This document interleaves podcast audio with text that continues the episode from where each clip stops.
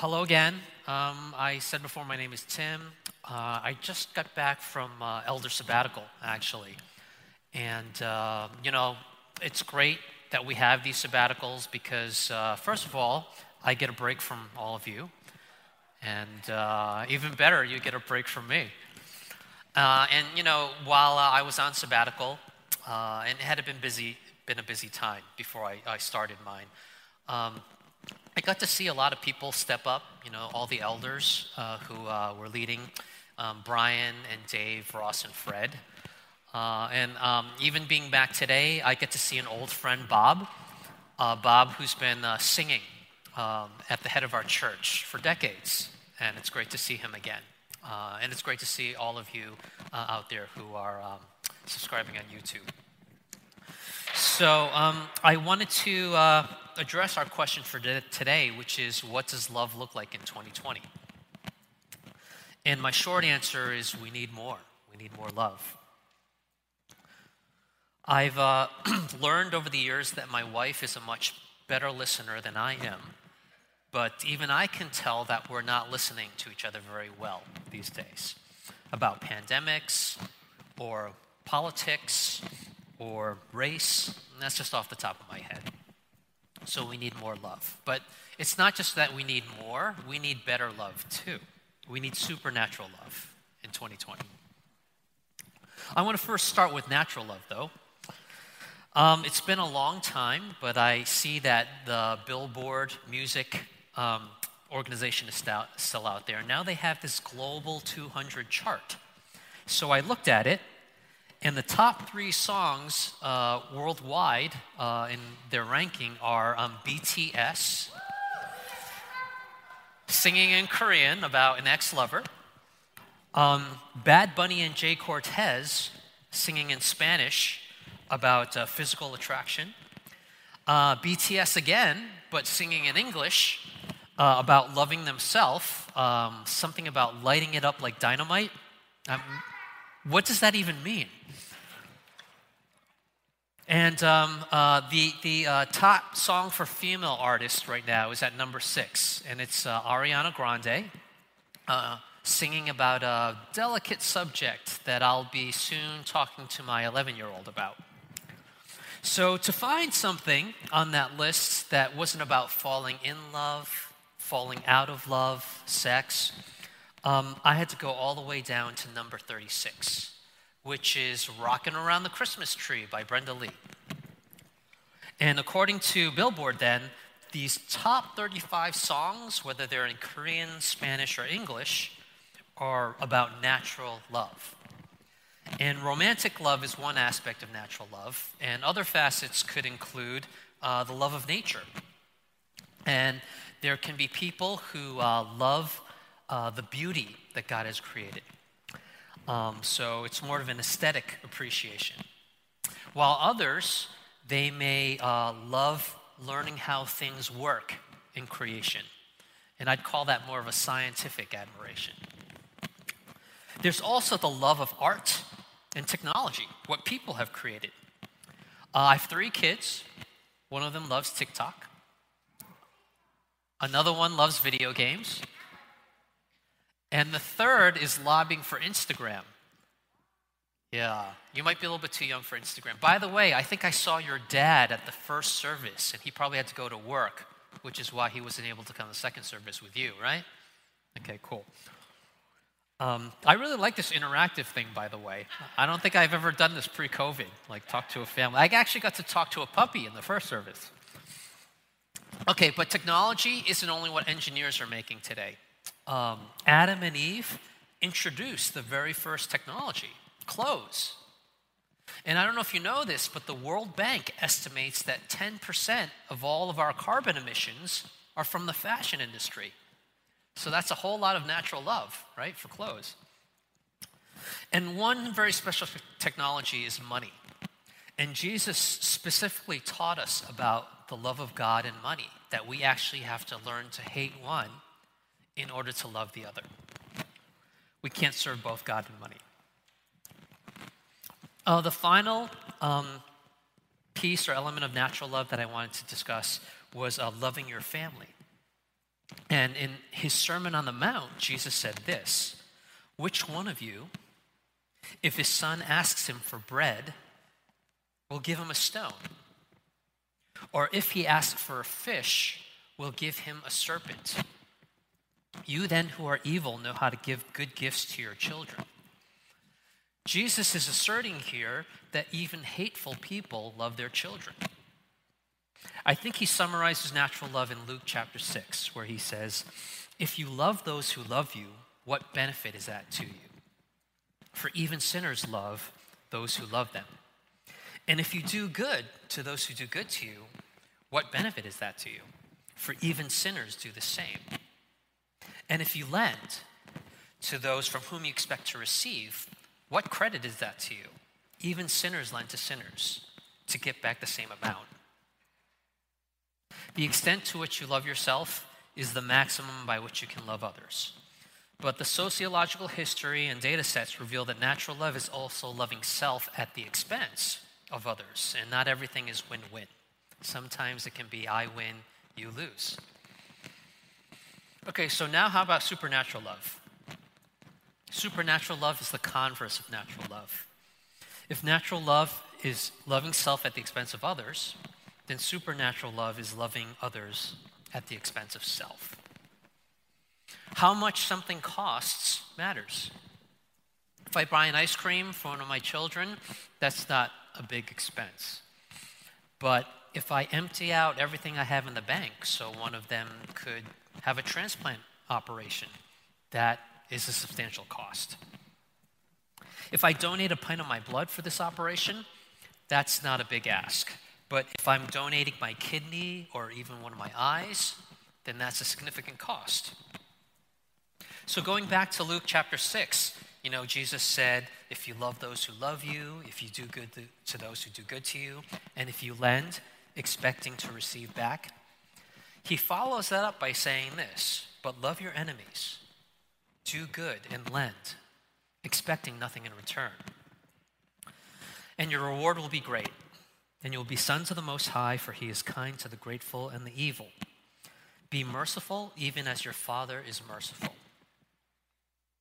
Loving your enemies is supernatural love. Why? Because it costs you something. Your enemy can respond to your love with more injustice. And lending something of significance and expecting nothing back, that's also supernatural love. Being merciful, giving something to someone who doesn't deserve it, it's supernatural love. And God and Jesus says there's a benefit to us, a credit to us when we love like God does. So you might thinking be thinking to yourself, Tim, um, you know, I'm not sure why you're calling all this supernatural love because you know even people far from God, you know, they can be sometimes capable of this. And you know, I will agree with you to a point. Um, before my first child was born, I had adopted someone else a really wonderful, brave, beautiful, loyal, loving girl. Uh, my dog, Hildegard. She's a Rottweiler. And if you haven't experienced the uh, special love of dogs, then you might be a turtle person or a fish person. But uh, Hildy was very brave. One time, uh, she sensed that something strange was going on down the hall from my in law's apartment. And she became really agitated. So, you know, after a while, we, we looked at her, we opened the door, peeked down the hallway, and when we opened the door, she started barking even more strenuously. And she wanted to go out, and she wanted to go and deal with whatever was happening down there. And it turns out there were actually a couple of robbers trying to break into the neighbor's apartment. And when they saw her and they heard her, they dropped their big box of tools and they ran away. And I don't think a turtle or fish would have done that. Maybe not even a cat. But even though she was brave, Hildy had fear as well. She was afraid of being disciplined. And we disciplined her a lot from the time we got her as a puppy because, you know, she's a Rottweiler. People give them a bad rap. It turns out that they're actually one of the most obedient breeds there is, uh, but uh, we, we tried very hard to train her properly. We went to the ASPCA to learn how to do that. Um, I had a friend, a church friend, who used to deliver mail, and he always used to tell me the same joke. What has four, uh, what has four legs and an arm? A Rottweiler. But Hildy was disciplined. You know, she was really awesome. Another thing that Hildy was afraid of was being abandoned. Once uh, we left her in a kennel for a couple of weeks so we could take an extended vacation. And uh, she was quite aloof with us when we came to pick her up after that. You know, she had this vibe of, you know, do I even know you? Who are you? So, like Hildy, you know, we also have fears. We have fear of discipline, we can have fear of abandonment, and the struggle of walking with God faithfully is dealing with these fears, wondering if God really has what's best for us. John the Baptist is an example of this. Um, he paved the way for Jesus' public ministry. Uh, and yet, in his final days, when he was sitting on death row, he reached out to Jesus one last time. And he asked, Are you really the one? So even John the Baptist had some doubts, he had some fears.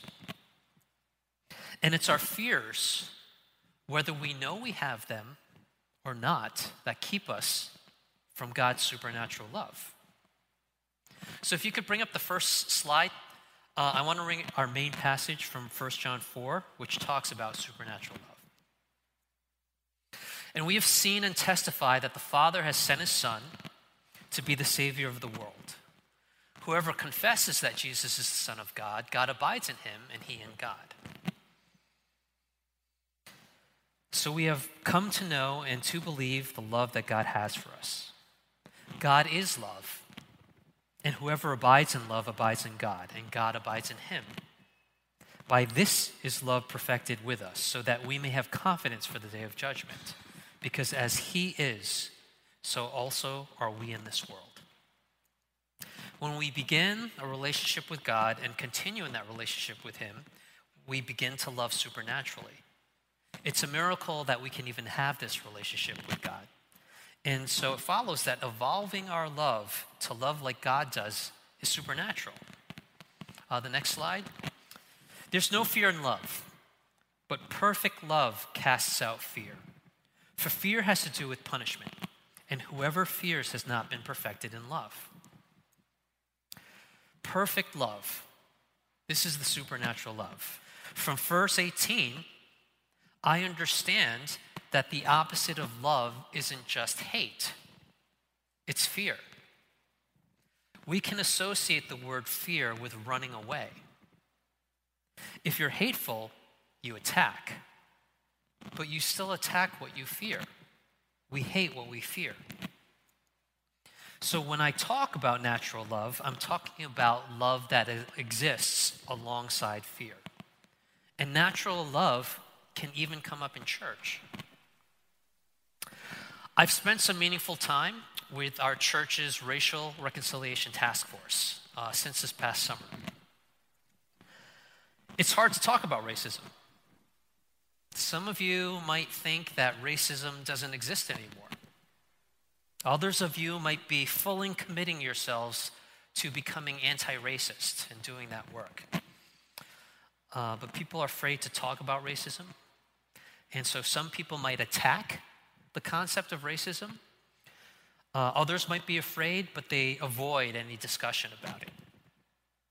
And speaking about these, you know, deep things like history and privilege and structural injustice in our country, it's discomforting. Not knowing how to fix racism in America, it's scary.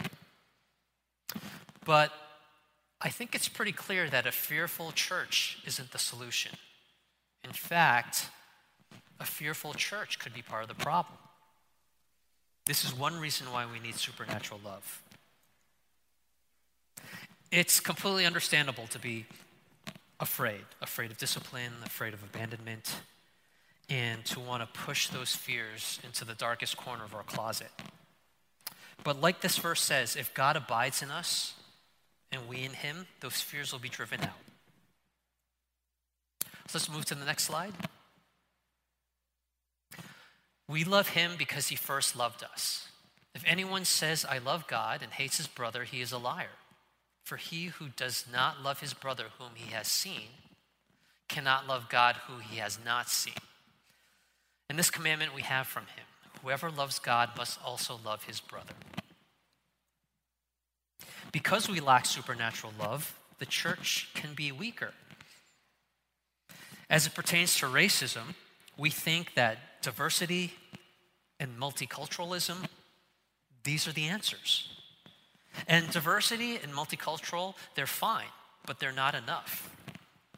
In order to solve, you know, real conflicts, violence, structural injustices, we need supernatural love. We need to love like Jesus.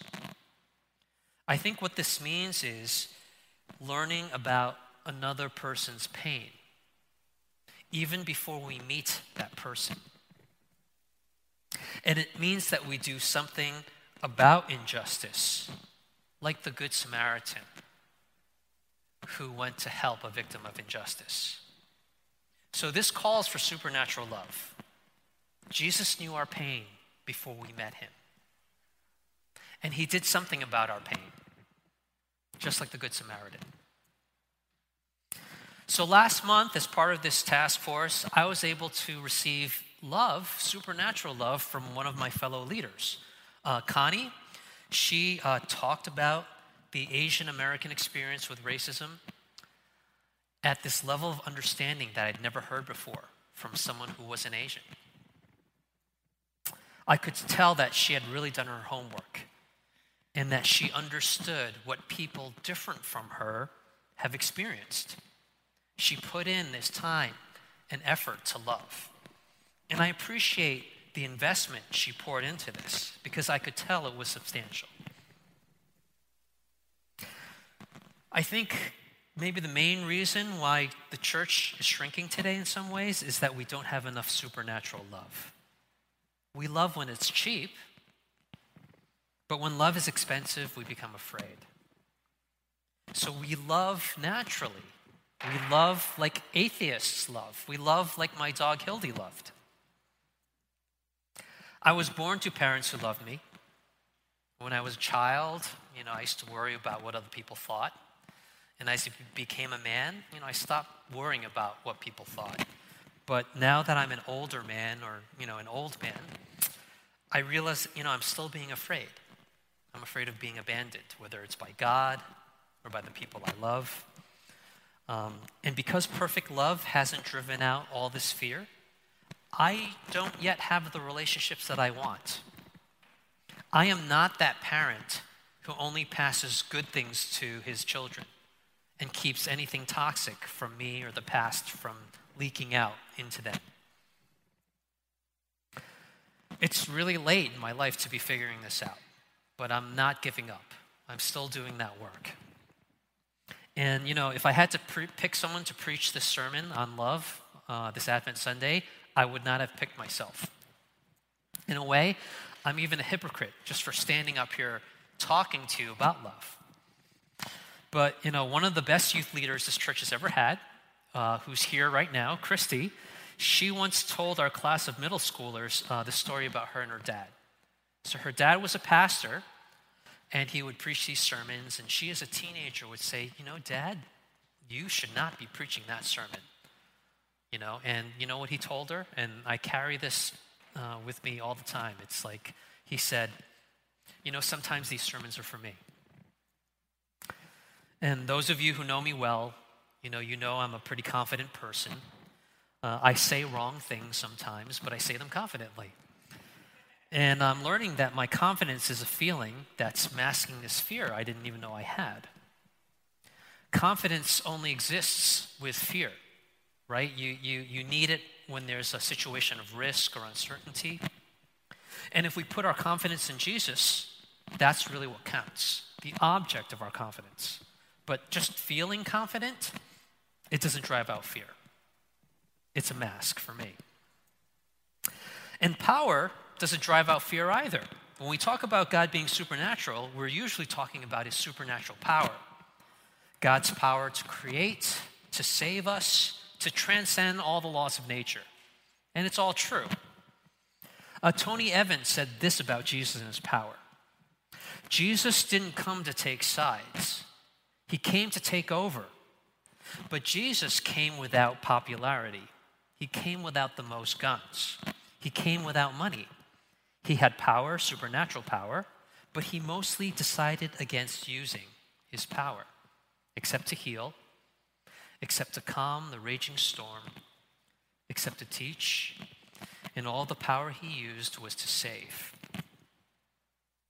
Even more important than God's power is the love that's behind that power. Because if God didn't love, if he didn't love the world, he would never have brought all of that power to bear. God's super, supernatural love for us is even greater than the power. Jesus, he left an existential glory in heaven and he came down. He wrapped himself. He, he trapped himself in a natural human body forever. Only supernatural uh, love does that. So I think the ironic thing about all of this is that moving from supernatural to natural is supernatural. So I'll say it one more time. Coming from supernatural to natural is supernatural. Because it's only natural that someone wanted, would want to move from natural to supernatural. Only supernatural love can pay this price. Jesus left the supernatural behind for the natural, and he said, Greater love has no one than this, that someone lay down his life for his friends. Do we measure love the way the world does, with feelings? Or do we measure love the way God does, with costs?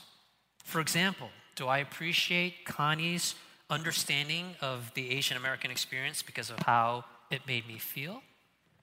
Or do I appreciate her for the work that she did?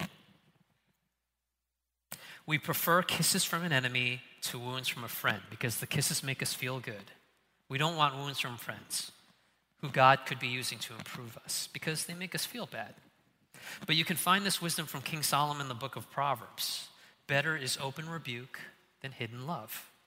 Faithful are the wounds of a friend, profuse are the kisses of an enemy. Open rebuke can help us get better.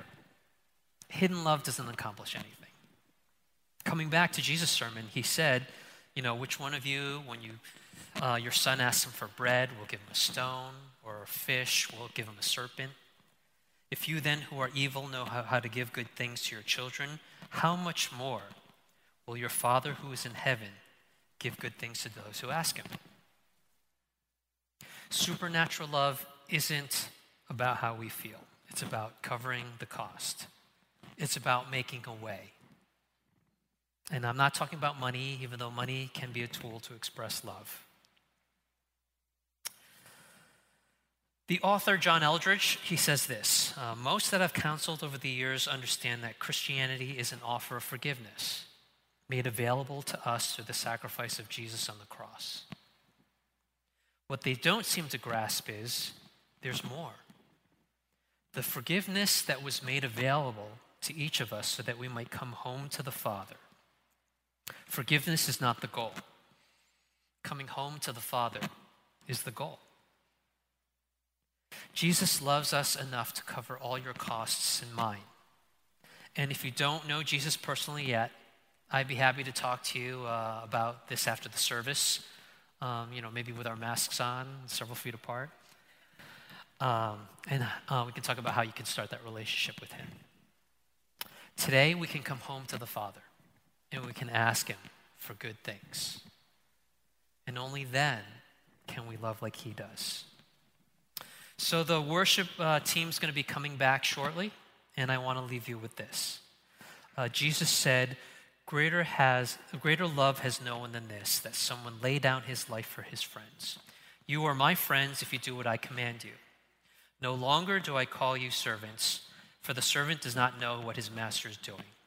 But I have called you friends, for all that I have heard from my Father, I have made known to you. Laying down your life for your friends doesn't only mean dying on a cross for them.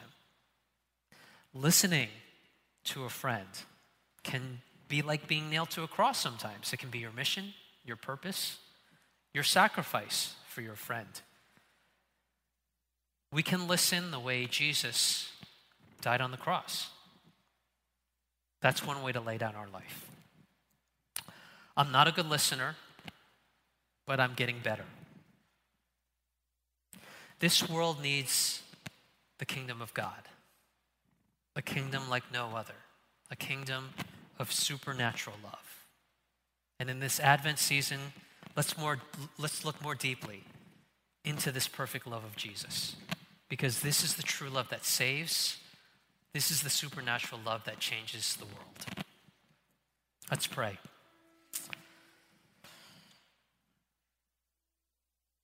Amazing love. How can it be that you, my King, would die for me? God, we pray now, Heavenly Father, Jesus, our Savior, our Comforter, the Holy Spirit, we pray that you would love us with this perfect love that would drive out all our fear so we can love you and we can love others like you love them, like you love us. We pray in Jesus' name. Amen.